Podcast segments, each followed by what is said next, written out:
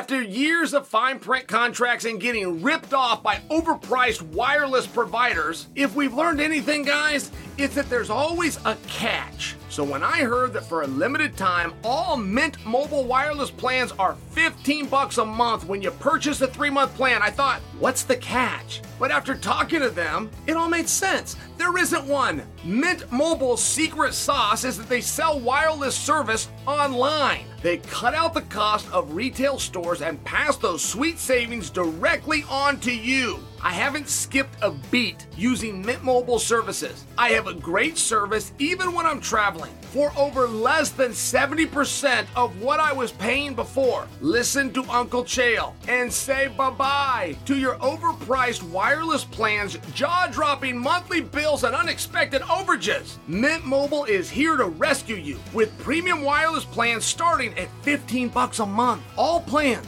come with high-speed data and unlimited talk and text delivered on the nation's largest 5G network. Use your own phone with any Mint Mobile plan and bring your phone number along with all your existing contacts. Ditch overpriced wireless with Mint Mobile's limited time deal and get 3 months of premium wireless service for 15 bucks a month. To get this new customer offer and your new 3-month unlimited wireless plan for just 15 bucks a month, go to mintmobile.com slash chael. That's mintmobile.com slash chael. Cut your wireless bill to 15 bucks a month at mintmobile.com slash chael. $45 upfront payment required. That's equivalent to $15 a month. New customers on first three-month plan only. Speed slower above 40 gigabytes on unlimited plan. Additional taxes, fees, and restrictions apply. See Mint Mobile for details. This upcoming concert season will be all about the boots, and Tecovas is your first stop for the best in Western style. And by the way, you don't have to be into the Western look to grab a good looking pair of boots. I recently got a pair of ostrich skin round tip boots, and I wore them with my suit. These boots are so versatile that I can throw them on with a full head to toe suit. And Anthony Smith came right up to me and he's asking me where I got them. Well, I told him the only place to get them, Tecovas. And they have a seasonal limited edition offering. It's right now, this spring and summer, including men's and women's boots, apparel, hats, accessory, and more. My wife just surprised me with the ostrich wallet and a belt for my birthday, in case you've seen me. I feel like I look pretty sharp in it. I truly do. And Tecovas has first wear comfort with little to no break in period. It's hard to find this level of comfort paired with this level of style. Plus, their direct to consumer pricing keeps value on your feet and money in your pocket. Stop by your local Tecovas store, have a complimentary beverage or two, and shop for new styles. The smell of fresh leather and a friendly staff are at your service. Many stores even have leather custom branding to make your boots truly personalized. And with regular live music and events, there's no in store experience quite like it. If you can't make it into the store, just visit tecovas.com. That's T E C O V A S.com. They offer free shipping on all boots, as well as free returns and exchanges, and they ship right to your door. Go to tecovas.com and find your favorite pair of boots today.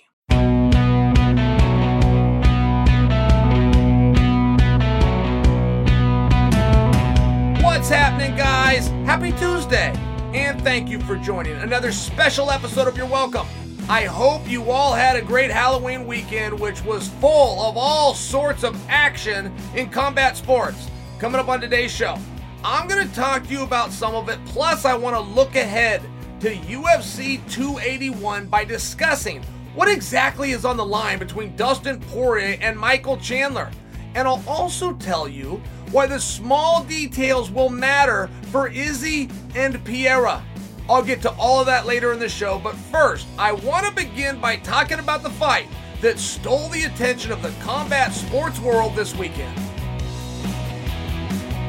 All right, guys, I got a lot of thoughts on the boxing match. Um, I spoke with Chris Camozzi, and this irritated him so much. I said, Chris, it was the best boxing match I've ever seen.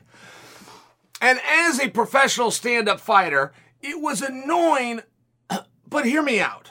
So, when I talk about it was the best I've seen, uh, guys, I've truly, and I put boxing as my second sport. I got MMA and wrestling. I call them, and I got boxing as my favorite sport.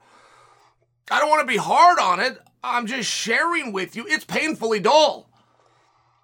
And when I say it was the best fight I've ever seen, I was into it bell to bell.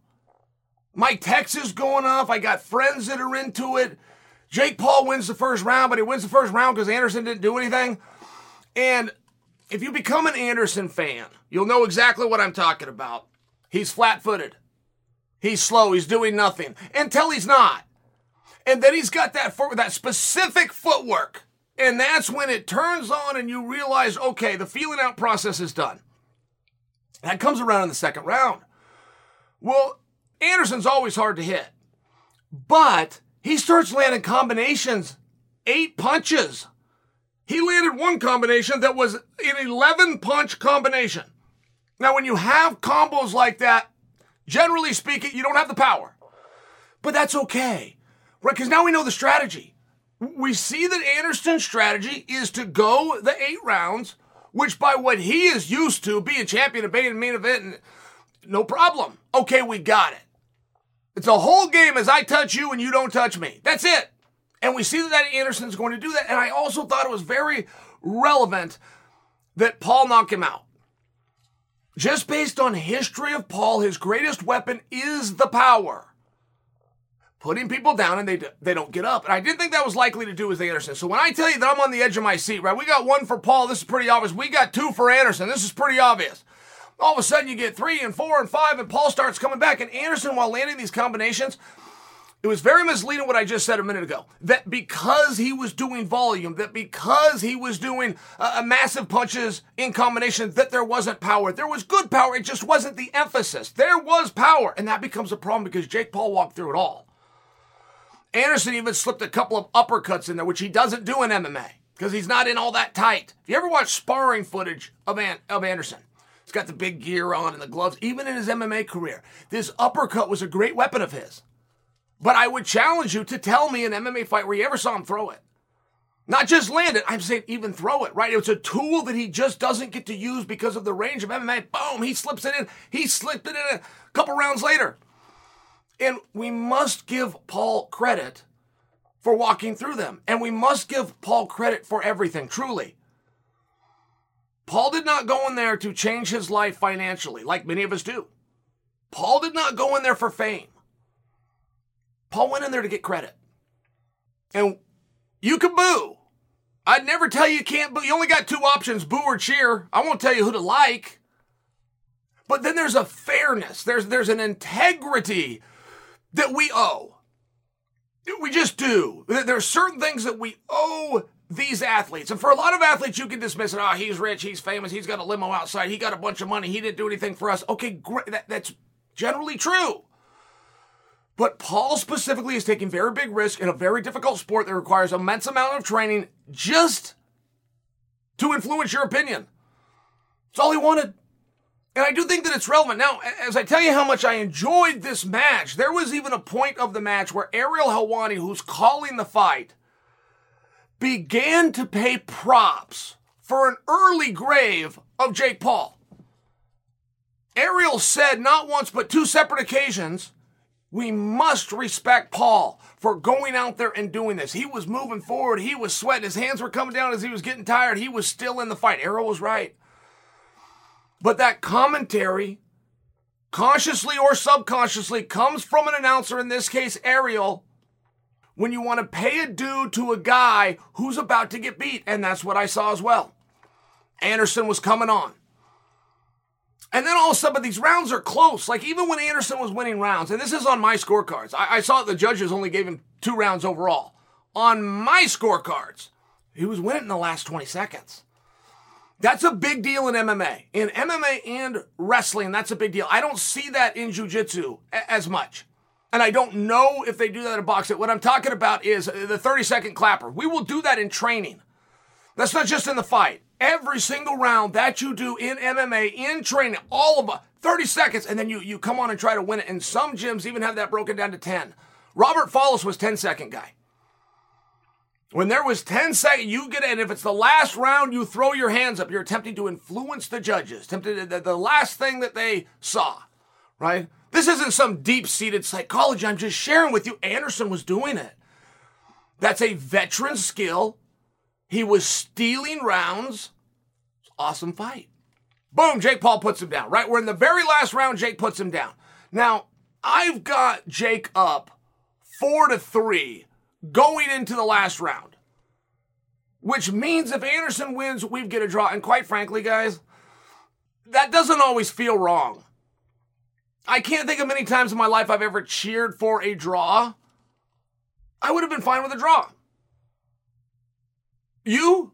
Would you guys be okay with that? Okay, so this is what I think I'm witnessing. Jake puts him down.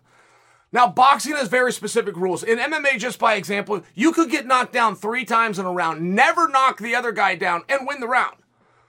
In fact, I could cite for you fights where that has happened. Have you seen Dominick Cruz, Urijah Faber Part 2? And it wasn't wrong.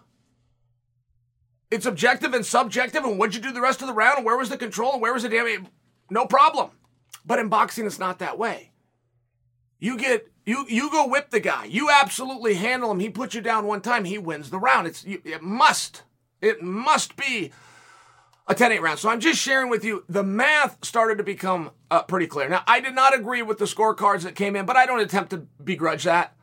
They were close rounds. Even the one I thought Anderson was stealing, it was right at the end, and the judges had him having two. I only had him having three. I mean, we're, we're kind of talking about the same thing here.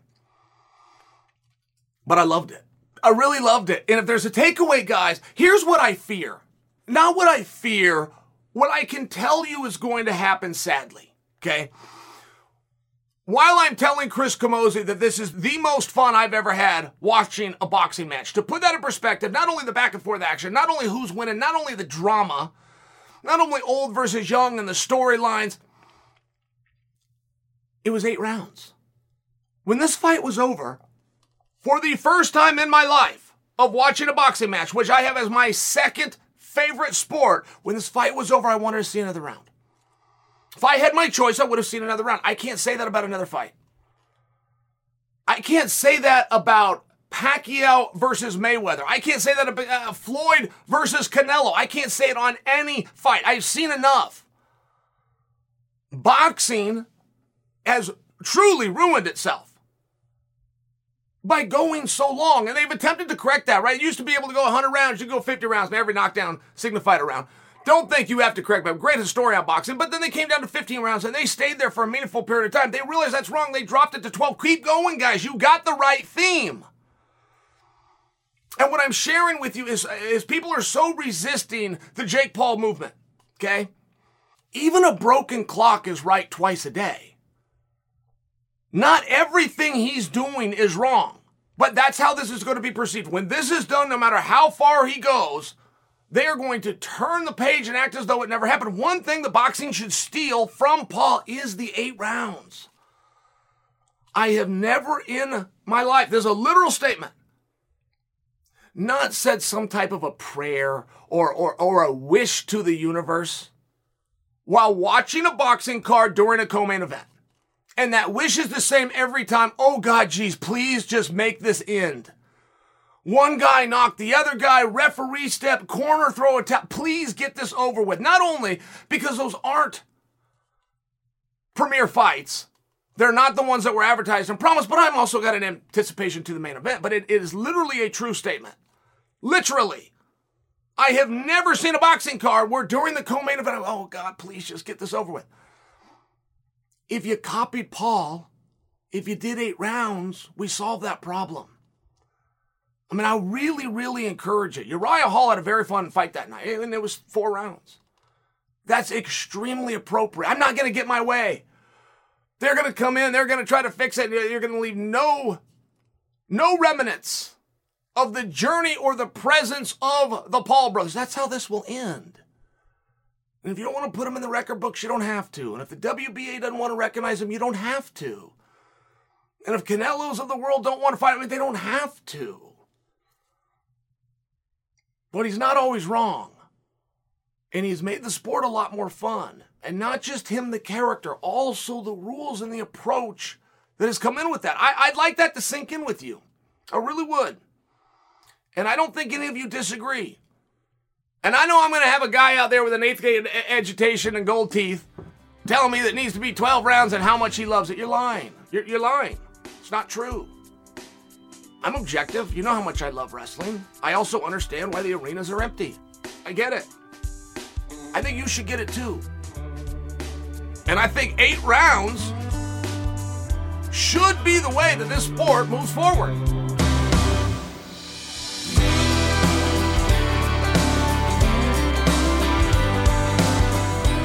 Moving away from boxing into our beloved sport of MMA, UFC 281 is one of the most highly anticipated nights of 2022, and two of the top matches on the card got my attention. First, we got Poirier versus Chandler, and in a moment, I'm going to share with you what the great Henri Hooft had to say about Adesanya and Pereira.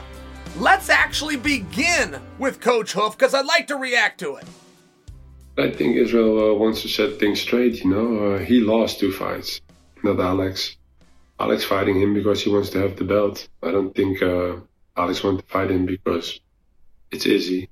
They already he already won twice. I don't think that's the key. The key is for Israel in his mind. Maybe this motivates him even more. Like I said before, it's not easy to be a champion for so long and uh, with a target on your back, fight everybody that wants your title. But I think this will motivate him a little bit more to uh, make right, you know, to show everybody that he's the better fighter. So um, I think that will be in his head, you know. And uh, again, it's Madison Square Garden. It's uh, it's a perfect place to uh, to write history for both of these guys.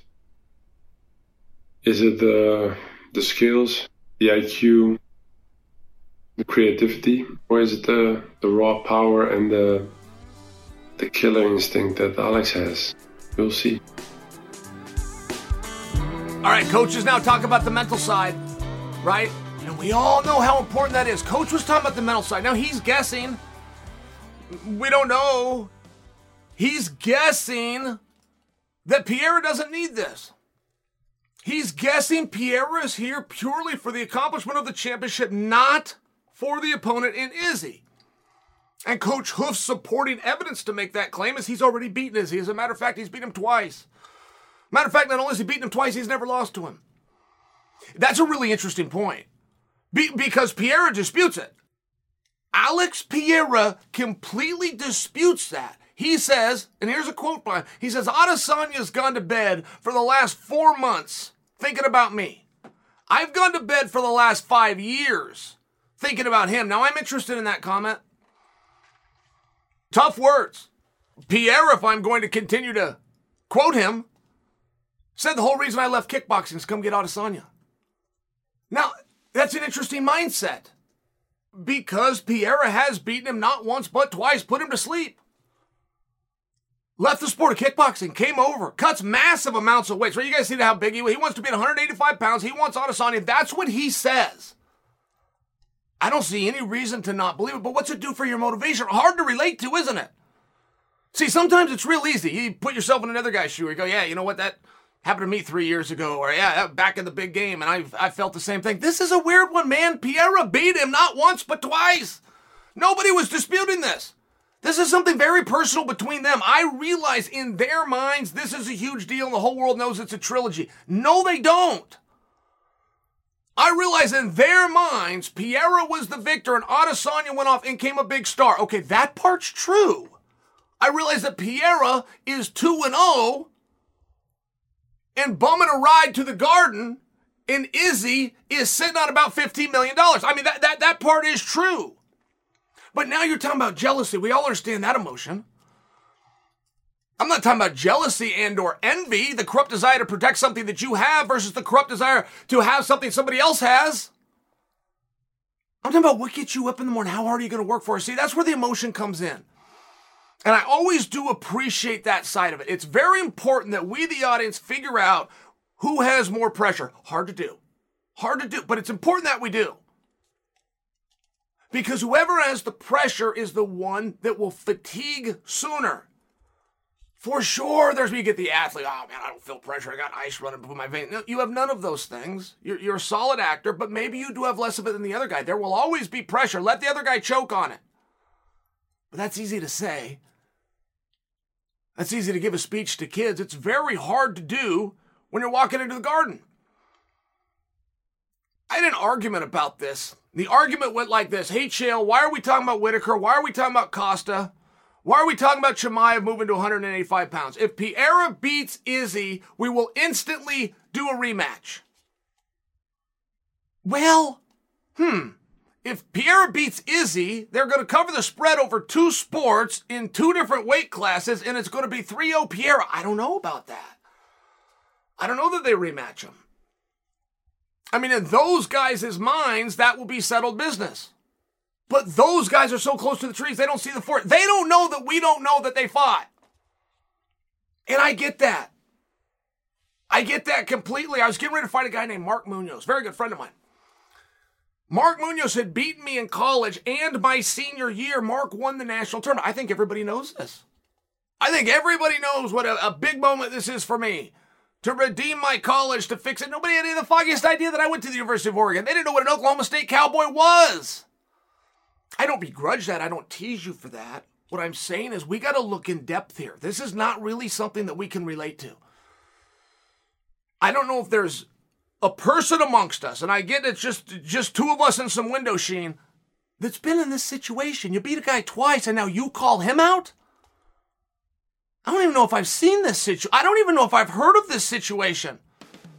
And where would your motivation be? Oh, and by the way, when you talk about pressure, yeah, maybe you get an immediate rematch if you lose.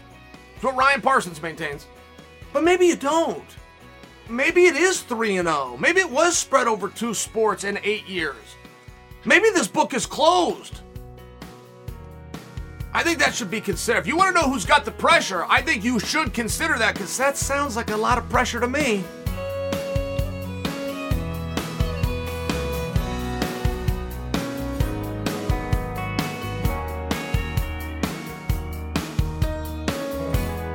Michael Chandler, Dustin Poirier. Guys, what do you want to do? I mean, you tell me. These two are going to go strap it up. These two are going to go fight. These two were number one contenders in the last calendar year. These two, through different organizations, have both held world titles. I mean, you want to talk about a co promote? I've heard about co promotes for years. This is as close as you're going to get. The UFC champion is going to fight the Bellator champion. You do what you want with that, but I, I would like you to tell me ahead of time, in all fairness. I have seen over my illustrious time in this sport as a fan, Dana White make number one contenders matches. I've seen him just do that. But boy, they're rare. You guys generally make them. You guys generally call for them. Hey, why isn't this a number one contenders match? Hey, is this a number one contenders match? Hey, this should be the number one contenders match. You guys start it, and then that gets responded to with a yay or a nay. That is generally how it's done. And it very much appears, and I don't have a problem with it. Look, 155 pounds, this is iron on top of iron. I don't know that we have a bad name. You can put the top 10 guys on the door uh, uh, board and throw a dart. I, I think that we would all go, okay. It appears to me, because of Volkanovski stepping up, having the face off, having the agreement, and apparently even having a date set, it appears to me that we've taken our eye off the ball of number one contender. Now, if we've done that rightfully so, and see, I like the backup guy. I don't think there's any opportunity more in this sport than being ready for something that's not supposed to be yours. To be ready to step in. I don't think there's any opportunity. If I was a manager, if I'm managing, boy, that's what we're getting ready for. That sounds like you're winning the lottery. Boy, that lottery comes up a lot. I mean, it really does. I think that's a spot. Now, I bring that up because I know Chandler wants the title and nothing else. When I talk to Michael, Ch- I can't hear anything. I can't hear about Dustin Poirier. I can't get the questions answered that I called to at all he could talk about is the title. However, with Chandler, I've got to defend him on this, guys. He's willing to do whatever it takes to get him there. Islam Makhachev was not the champion until a week ago. Islam Makhachev was floating around the division with a beautiful ranking next to his name, and Michael Chandler tried to get that match because he thought that's the one that would get him to the title. So now we've tested a guy's sincerity. We've already seen what his skills are. You bring him to the media mecca of the world and you put him in there opposite Dustin Poirier. I, I really think that should be looked at. Now, I, feel free to push back, guys feel free to remind me about a young man named Benny Dariush. But we're either right or we're wrong. We're either right that there's no number one contender because Volkanovski's the number one contender and we've got a period of time. I think that takes us through like March of next year, right? It takes a period of time. So now you're talking about a return realistically of June and maybe even July. You've got some time. But but if we're right about that, then we're going to have to get somebody in there to be the next number one contender. And what we generally do is we'll put them on the same card. So, is this a situation where the winner of Chandler Poirier draws in to Benny? And I don't know that we have to work that out ahead of time. I personally, as a fan, like to know what's this about. I do, eh, but it's a treat. We don't get that very often. We saw several fights over the weekend. They didn't lead to something. I mean, we, we, we saw uh, Jake Paul and Anderson Silva fight, but we don't know who's going to be next. And we don't know what it's going to be for. I personally just like that. Right? I like a number one contenders match, but I can back up from there. I like a straight up, this guy draws in. Dana did that on the Pat McAfee show. He comes out and he says, right before Chimaev is going to fight Gilbert Burns, he says, the winner of this fight is going to draw into an ABC main event opposite Covington. I like that. That's a treat for me. I like to know what this is about, but I also like it as a competitor. If I'm the competitor and I've already advanced through, I kind of get to sit back just one night, but I get to watch these two guys. And I think maybe that is a realistic scenario. I think maybe I just hit it on the head. Now, those guys can have different opinions, and those guys go, no, hey, to, to hell with that. I'm, I'm putting everything on being the backup fighter. I just watched it work out for Volkanovski. I'm going to copy it and I'm going to do it. We would have to listen, but I'm sharing, guys, just to remind you, you're the ones that start this. Please don't mistake that. There's a few times through history Dana's got this is number one contenders fight. Oh, oh, oh, it is? Oh, yeah, yeah, yeah, that looks like it should be. Those guys are pretty good. That's really not the way it goes. It's a coveted division. What are these guys fighting about? I mean, this has turned into one of the most personal grudges. You do remember what it's about, don't you? You remember that Michael Chandler grabbed the microphone and burnt the house down, right? Mm-hmm.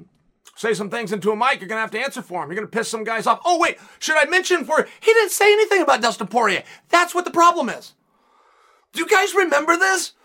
This has turned into one of the most personal grudges to where they're doing media now and they're having to do it from separate locations because they're getting mad. It's the first time Dustin Poirier has ever been mad.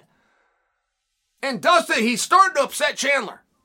Within the next two weeks, I mean, this thing's going to get weird. That's a hard fight.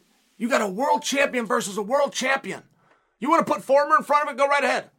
The former world champion versus the former world champion. Two different organizations, man. This is a big fight. What are they fighting for? That's up to you. I'm making a suggestion for you. I don't believe we can reasonably number one contender this match. I don't, because I think you got Benny sitting there. But I don't think Benny can go next as long as the chips fall where they're supposed to fall. Because that appears to be Volkanovski. So am I right? Am I right that Dariush is sitting there and he's ready? And his opponent is coming out. And it's either going to be Chandler or it's going to be Poirier.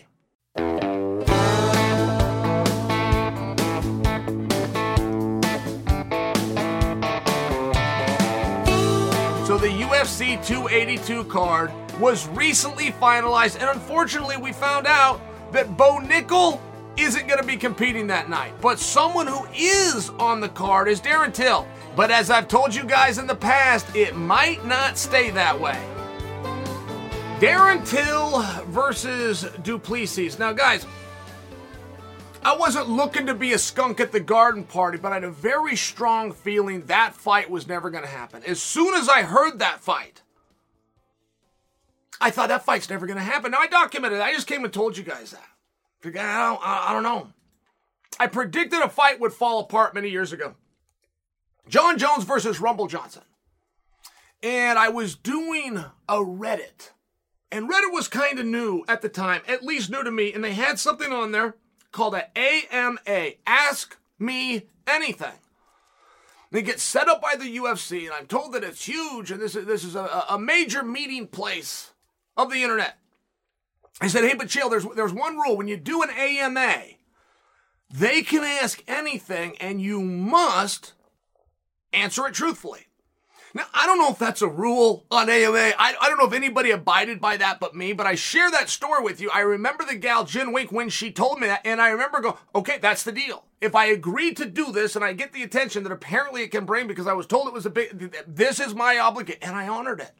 And at any rate, while I was sitting there and doing it, Jones versus Rumble got announced. And so they asked me right away, what do you think of this? And I answered the question honestly, which was, I don't think it will happen. I apologize. I, I, I did not hedge. I said Rumble versus Jones won't happen. Now, it was a gut feeling. But, but I've never had that feeling since. Until I saw Till versus Du Plessis. Now, I could go into that for a number of reasons as to why I feel that. But Till has come out today, and I guess it's an injury. I, I guess. I, I don't know what to make of it. His eye is red. Now, it's not bleeding. It doesn't have stitches. It's not shut. His eye is red. And it looked like he'd been poked in it, if I were to guess. And he took the picture and he released the picture on the internet. Why? I don't want to be a dick about this, by the way. I find the skills of Darren Till to be world champion caliber. I do not believe he's got a deficit on the ground either. Much like, and I could compare him to Shahbazyan, he has a pro, he has one position. And a lot of us do, and you try to avoid the position. And you could get him in the gym and show him how to just avoid that position. I'm just sharing with you. I think Darren Till is world champion quality. And when I see Darren Till in the gym, so now there's no pressure, there's no lights, there's no cameras. I see one of the best fighters in the division. That's truly what I see who, by the way, has covered the spread of two of it. Really special fighter, right? But I, but I do believe mentally, things change for him on fight night. Now, I'm just breaking down. Why would you release that photo? Okay, when you when you go to Twitter to tell a story, you got 160 characters or less. But you guys know the old expression, a picture is worth a thousand words. So we posted a picture. What thousand words was he attempting to tell us? Is it a recent photo? I mean, let's start with that. How accurate of information are we getting in the story that's attempting to be told?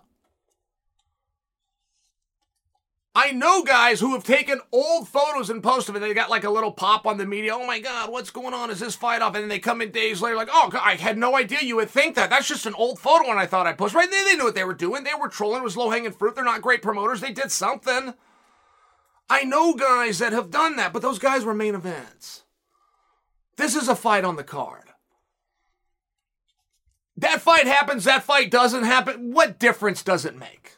Uh, in fairness, rude, very rude by me. What difference does it make?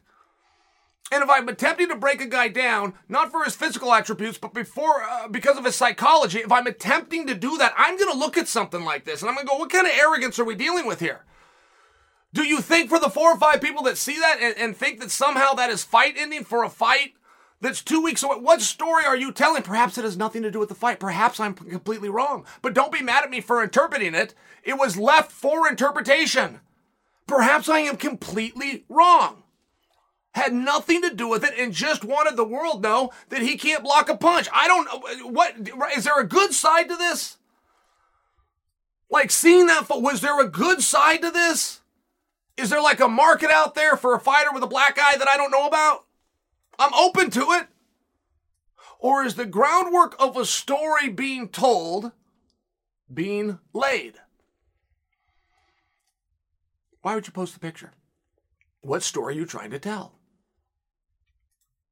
And I've seen guys do this. I, I, mean, in all fairness, I have seen a lot of guys miss fights, and so have you. And then all of a sudden, like an x ray appears. Do you know how weird that is? I mean, I, I, just share that with you. If I ever pull out of a fight, which I've been competing since I was nine years old, I have never pulled out of a competition. Never. I'm very proud of that. That's why I mentioned that for. I'm very proud of that.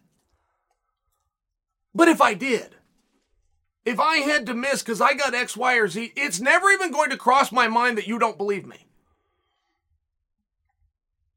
I mean, truly. If I told you guys I've separated my shoulder, it would never cross my mind to have a note from a doctor and produce it for you, to provide an MRI. I mean, it wouldn't even enter my head.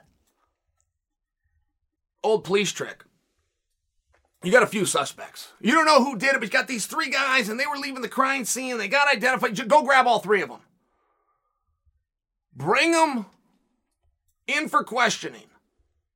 Whichever guy offers his alibi before he's asked for it, before they say, Where were you at 8 p.m.? And he gets in the question room and goes, "Hey, guy, I was I was at a movie theater and I I I, I went alone. I don't have the ticket stub, but uh, it was down there on Fourth Street. Got your guy. I would never think to show you or to back up a claim that I made about a personal injury with proof. But I see guys do it. And they're not wrong. And sometimes it's really interesting. And sometimes Dr. Bossy will take a look at it and kind of tell them what they can expect. But where would that come from if somebody didn't ask? And by the way, if it's my Twitter feed and I'm telling you guys and you guys are challenging me, what are you following me for? I mean, if you're questioning me, what are you following me for? If you can't even trust a guy, I just wonder what story was being told. Hey guys, look at me. I get hit. I watched this guy go on a dating show, and somehow he thought this was cute. Now, I was only a little kid. I'm eight, nine, ten years old. I don't know the ways of the world. But this guy goes on a dating show, and he talks about martial arts. And he's trying to get the girl. And he's telling the story about martial arts. And the host says, and, and, and I'm told that you did a karate match uh, uh against a girl. Uh, can, can, you tell me about that? And he somehow thinks it's charming. He was a handsome guy and he said it with like a boyish smile and wearing a tank top, kind of had some muscle. And he said, Actually, I lost. I, I have not the foggiest idea as a nine year old boy that didn't know anything about the world. I don't have the foggiest idea to this day why he thought that would be a cool thing to go and say on TV to the world what cuteness that was going to do. I, I, I just don't know. And when it was time to pick who they wanted to date, the girl that spoke on him said no. She's like, I'd like to feel safe. I can't go out with a guy that gets beat up by girls. I like to feel safe when I go out. I just thought it was a fair point. I've remembered it. So I'm only sharing for you, right? If I get my ass kicked, I keep that to myself. If I'm looking to tell a story to you about getting my ass kicked, why am I doing that? And if I'm just trolling you just to dangle the fact that maybe I won't show up because I got poked in the eye, you're not the main event, man. It doesn't make any difference. It does it doesn't matter. So at what point are we separated from our reality? That's a tough thing for a fighter. I'll tell you what. Really hard thing. They get some shine, they get some spotlight, they disappear for two years, they pop back in, they think people are going to know. They don't. It's a reality. But really think about that, right? Like, what if you had a magic wand? You were the most famous guy in the sport, and you had a magic. Would you keep that power for five years after you left the sport, or would you hope to pass it to somebody else? Somebody passed it to you. On your way out the door, you pass it to someone else, and that some bitch had better do the same thing. And it's called an inter- industry, and it's called a brotherhood, and it's the right thing to do. Now, the good news is they don't have a magic wand and they don't get to choose. You guys do. And if you're not on camera often doing well, you're out of the club. I mean, right? This is the way it works. Some guys don't understand that. It's a very peculiar concept. Why did he send out the photo? Who punched him in the eye? Why wasn't he wearing headgear? What story is he trying to tell? There's not a commission in the world that'll stop a fight because you got a red eye. I'm just sharing with you. I wake up some mornings with red eye. I, I, I'm just sharing with you. What is it we're trying to tell? I'm not good at ducking. I got partners that go too hard. Look at my eye. See you soon. I'm open to being wrong, but I'm I'm asking. Picture's worth a thousand words. Here's the picture. You're open to interpret it. How are you interpreting it?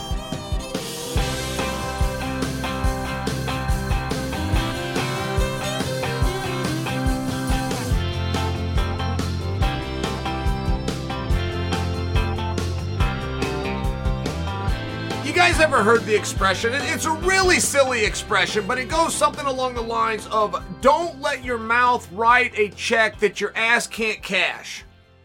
You guys ever heard that? Like the first time that anybody said that, that was a really good line. I mean, I mean like a guy was talking, talking more, he's talking himself into something, and then the other guy, if he gets what he asked for, this guy's gonna beat him up. I mean, I think that you guys understand the expression. But it's not always true. It's not always true. There are times when you have free reign. Like there's guys will talk about this is man code and this is code of this and this is locker room talk versus this is on the streets and this is how we do it in my neighborhood. There's guys that will talk like that, but there is a time when you have free reign to run your mouth all that you want. They're few and they're far between. Guys, what would you do if you were in Jon Jones's spot?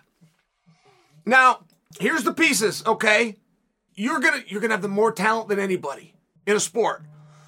You're going to have some money, so now you can train anywhere you want. You can bring in any coaches, fly anywhere that you want to go. You're going to be in a really unique situation like that. Oh, and by the way, I should mention Dana White, the decision maker, has told you and the world that when you come back, it'll be for a title. Very important that you know that's added. Because when I talk about at times you have free reign, when it is established that you will be fighting for a belt, you now have free reign to go after other guys. You have an absolute pass. The onus is now on them to make sure that they're opposite you when you're fighting for the belt.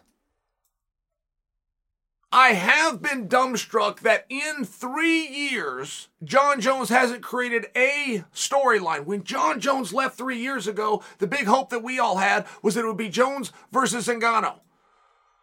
Just reminded you, just of the time frame. But if you back up to Jones saying I'm going to go to heavyweight, that was that was the hope that we had. Here we are, three years later. We still have that hope that it'll be Jones versus Ngannou. Like nothing has changed in three years. Now that's Jon's business. I'm not actually over here to slap him. I'm sharing with you that that's a surprise to me. However, if you're in Jon's spot, now Jon has the ability, right? When I tell you in three years he's never created a fight for himself, for three years he hasn't even added fire to a fight that was already created for him. He's done nothing to get public interest. He's done absolutely nothing. But imagine what he could have done. And imagine the spot that he would be in. He could be lobbing grenades at Ciryl Gane.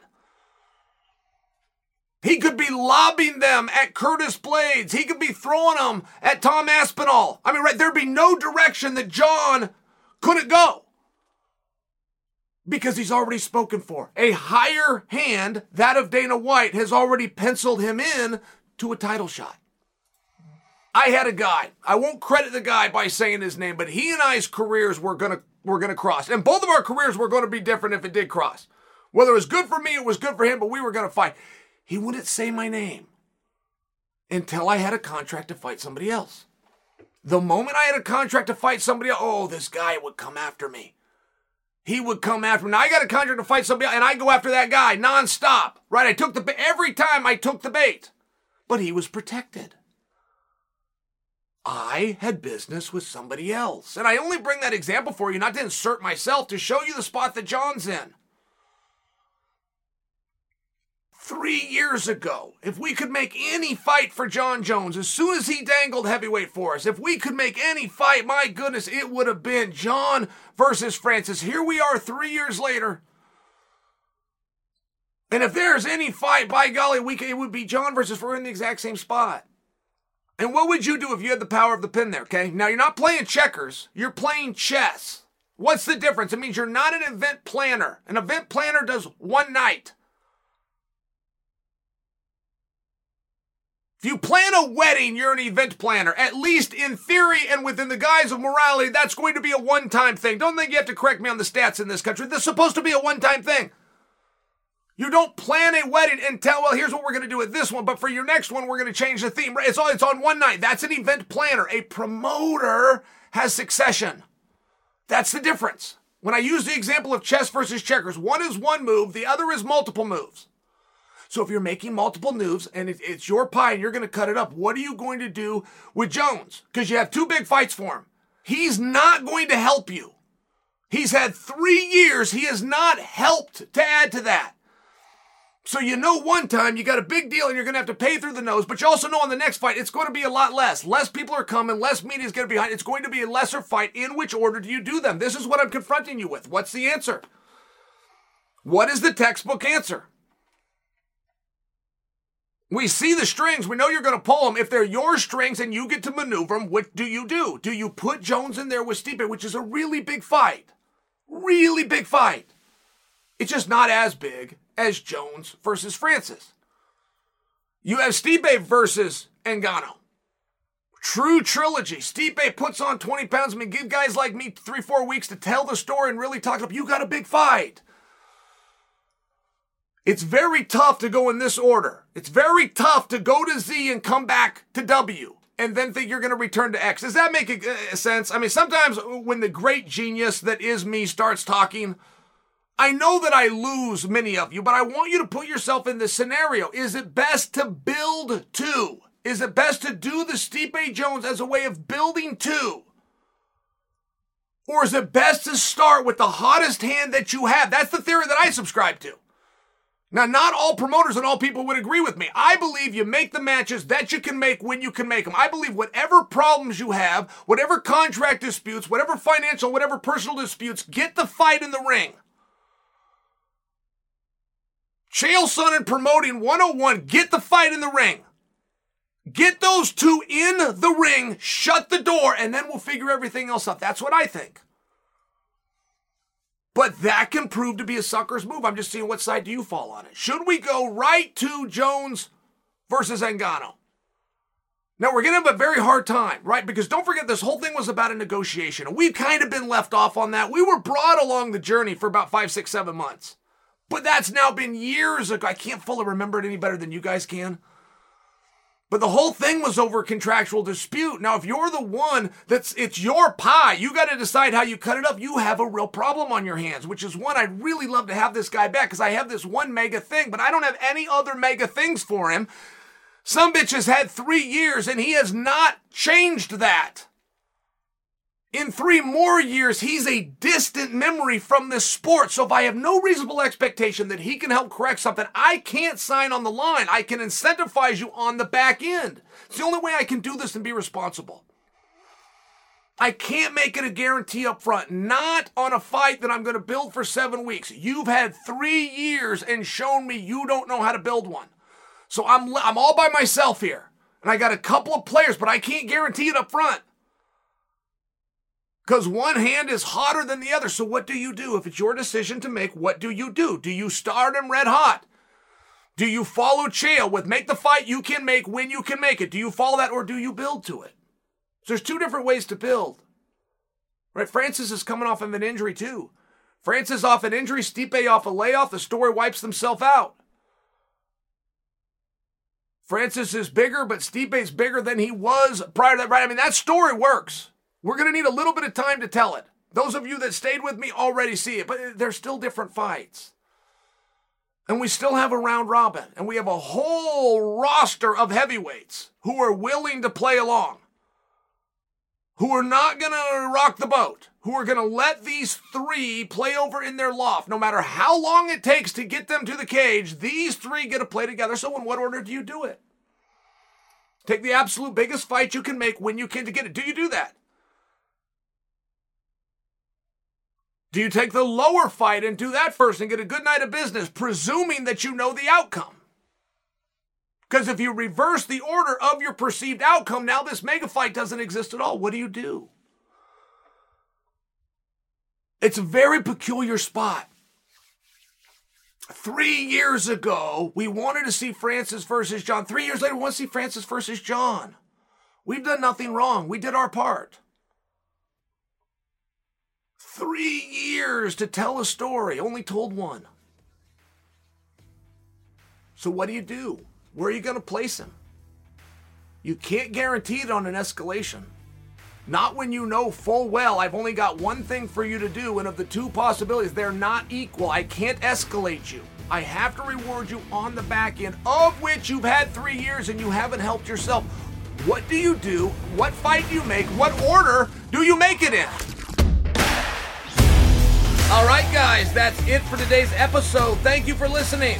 And remember, if you want more stuff from me, you can subscribe to my YouTube page. Plus, I got some ideas planned for our next show, which is going to be on Friday. Stick around for that one, or should I say, come back. Until then, I'm Chael Sonnen, and you are welcome.